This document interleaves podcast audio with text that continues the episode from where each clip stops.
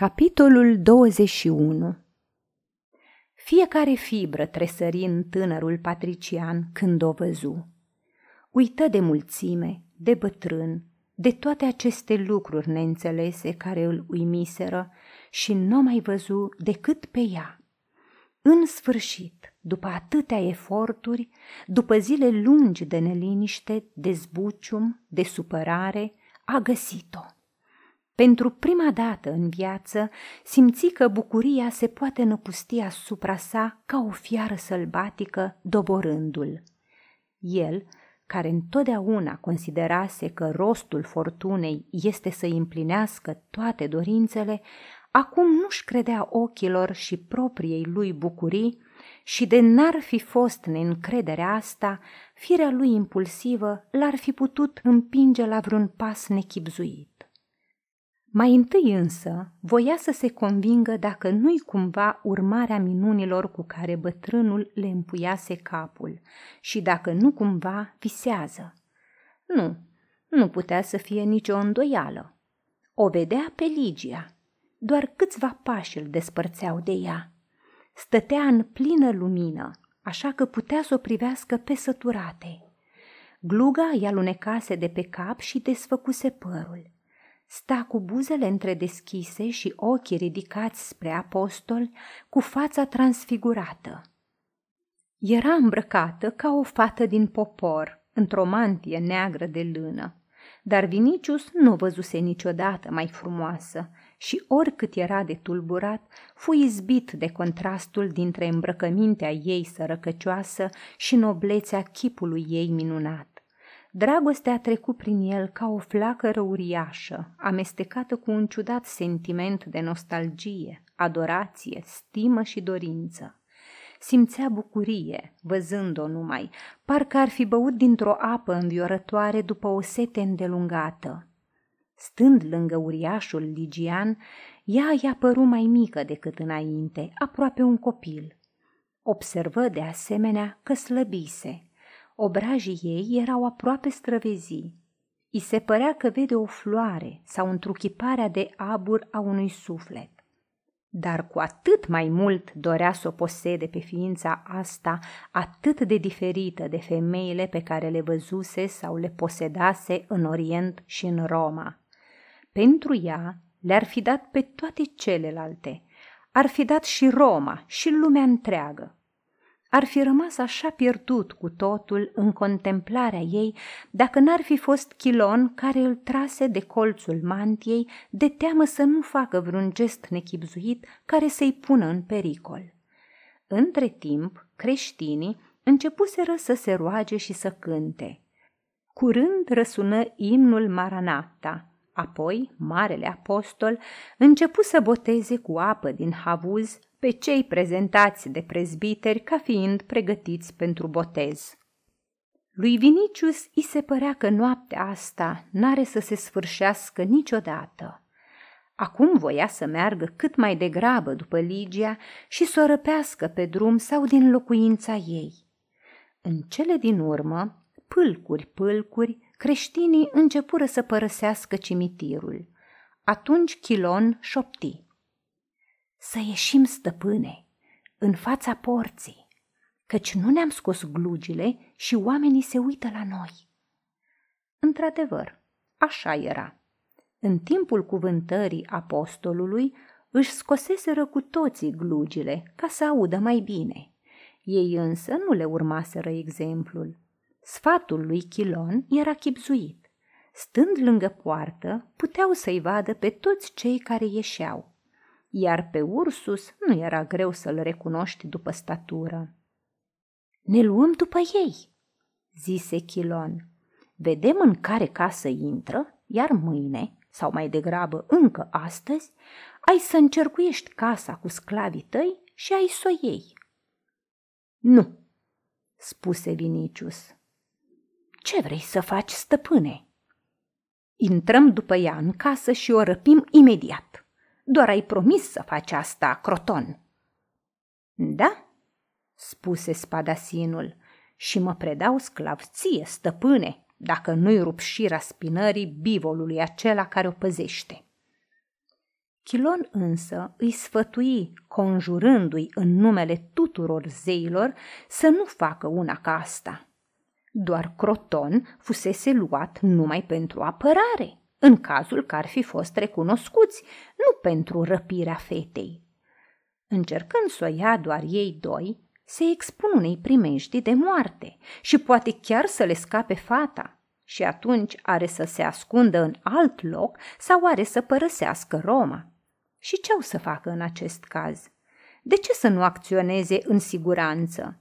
De ce să se expună singur la moarte? De ce să compromită întreaga acțiune? Vinicius, cu toate că abia se mai stăpânea să nu se repeadă acolo pe loc în cimitir să o ia pe Ligia în brațe, își dădu seama că grecul are dreptate și poate că l-ar fi ascultat dacă n-ar fi fost Croton care jinduia după răsplată.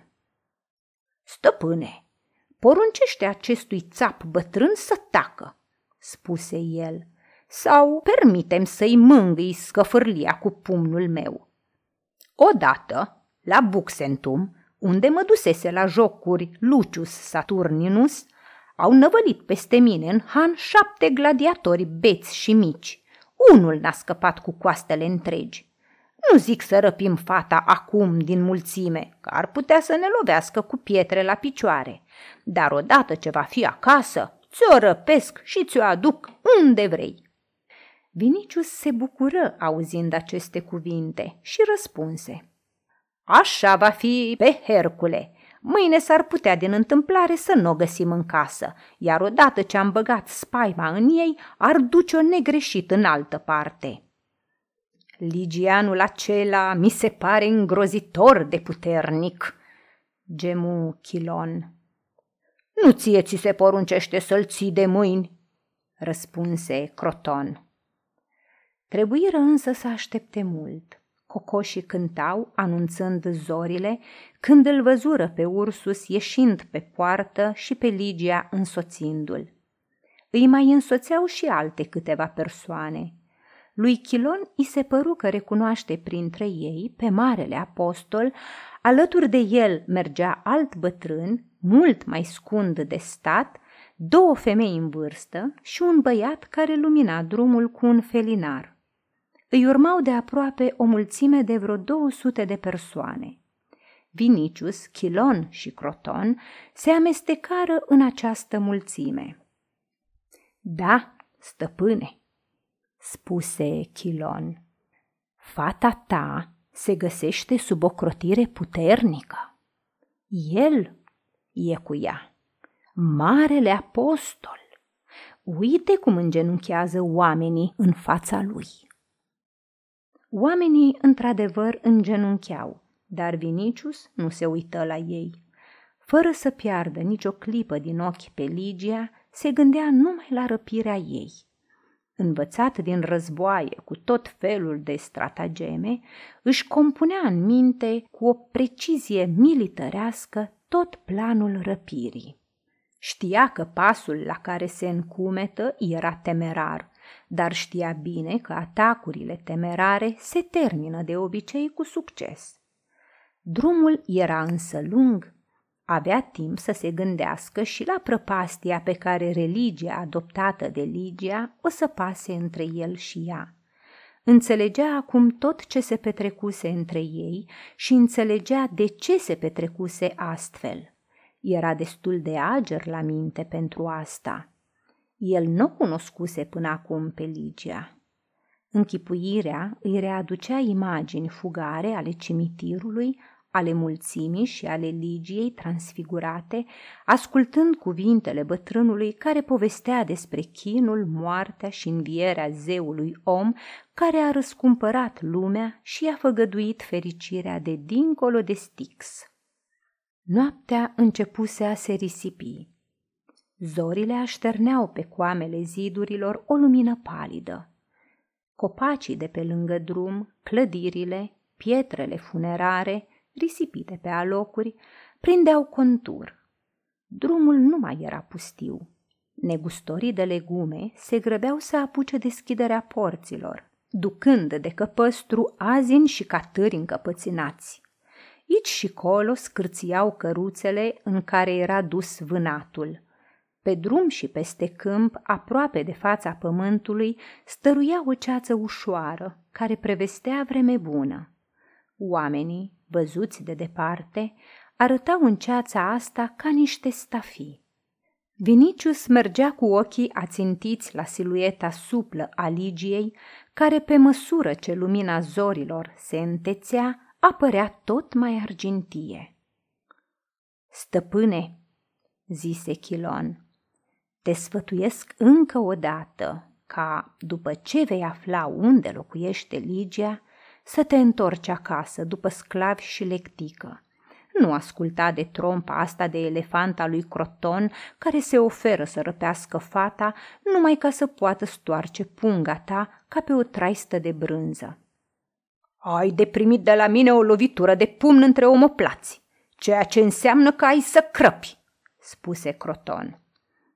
Ai de primit de la mine un ulcior de vin de Kefalonia, ceea ce înseamnă că am să rămân nevătămat, răspunse grecul. Vinicius nu spuse nimic, căci se apropiaseră de poarta orașului. Un spectacol ciudat le izbi atenția. Doi soldați îngenunchiară când trecu apostolul, iar el își lăsă o clipă mâinile pe coifurile lor de fier, pe urmă făcu asupra lor semnul crucii.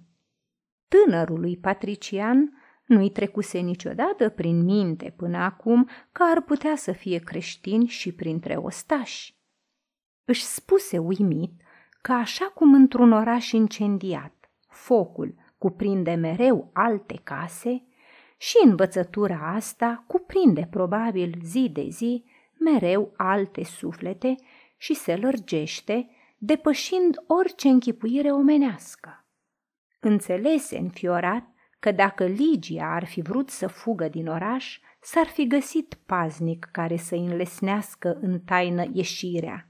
Binecuvânta în clipa asta pe toți zeii că nu s-a întâmplat așa. După ce trecură de locurile virane de dincolo de ziduri, grupurile de creștini începură să se risipească. Acum trebuie să o urmeze pe Ligia cu mai multă grijă, să nu atragă atenția asupra lor. Chilon începu să se vaite de răni și junghiuri la picioare și rămase tot mai mult în urmă. Vinicius nu se împotrivi, considerând că acum grecul fricos și neputincios nu îi va mai fi de folos. I-ar fi permis chiar și să plece unde ar fi vrut, dar pe respectabilul înțelept îl ținea pe loc prudența, poate îl reținea și curiozitatea căci continua să meargă după ei, ba uneori se apropia, repetându-și sfaturile, adăugând la un moment dat că bătrânul care îl întovărășește pe apostol, dacă n-ar avea statura așa de scundă, ar putea să fie Glaucus. Mai merseră încă destul de mult până în Transtiberium. Se apropia răsăritul soarelui când micul grup în care era Ligia se despărți.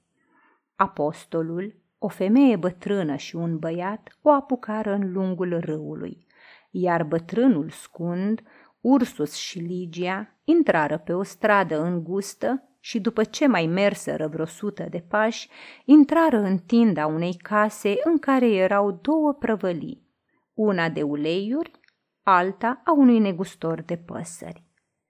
Chilon, care mergea la vreo 50 de pași în urma lui Vinicius și Croton, se opri imediat încremenit și, lipindu-se de zid, începu să sâsie după ei ca să se întoarcă. Iar ei se întoarseră, căci trebuia să se sfătuiască. Du-te, îi spuse Vinicius, și vezi dacă casa aceea nu mai are vreo ieșire în partea cealaltă, în altă stradă. Chilon, cu toate că mai înainte se văitase de răni la picioare, alergă atât de iute de parcă ar fi avut la glezne aripioarele lui Mercur. Peste câteva clipe se întoarse. Nu, spuse el, asta e singura ieșire. După aceea își împreună mâinile.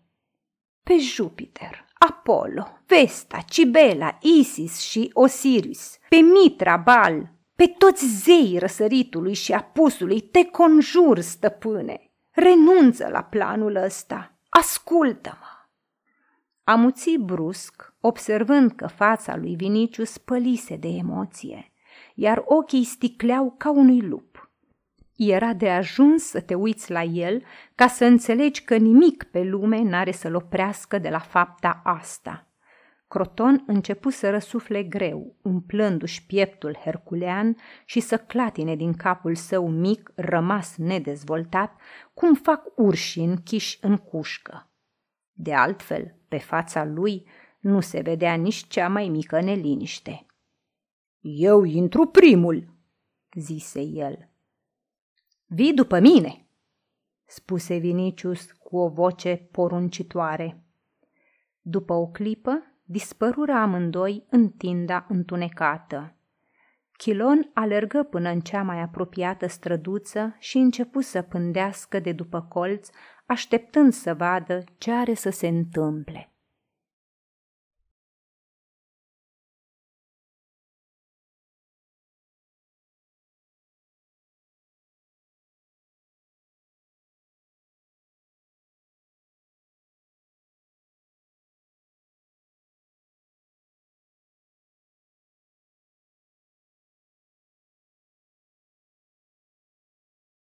Aceasta este o înregistrare Cărțiaudio.eu.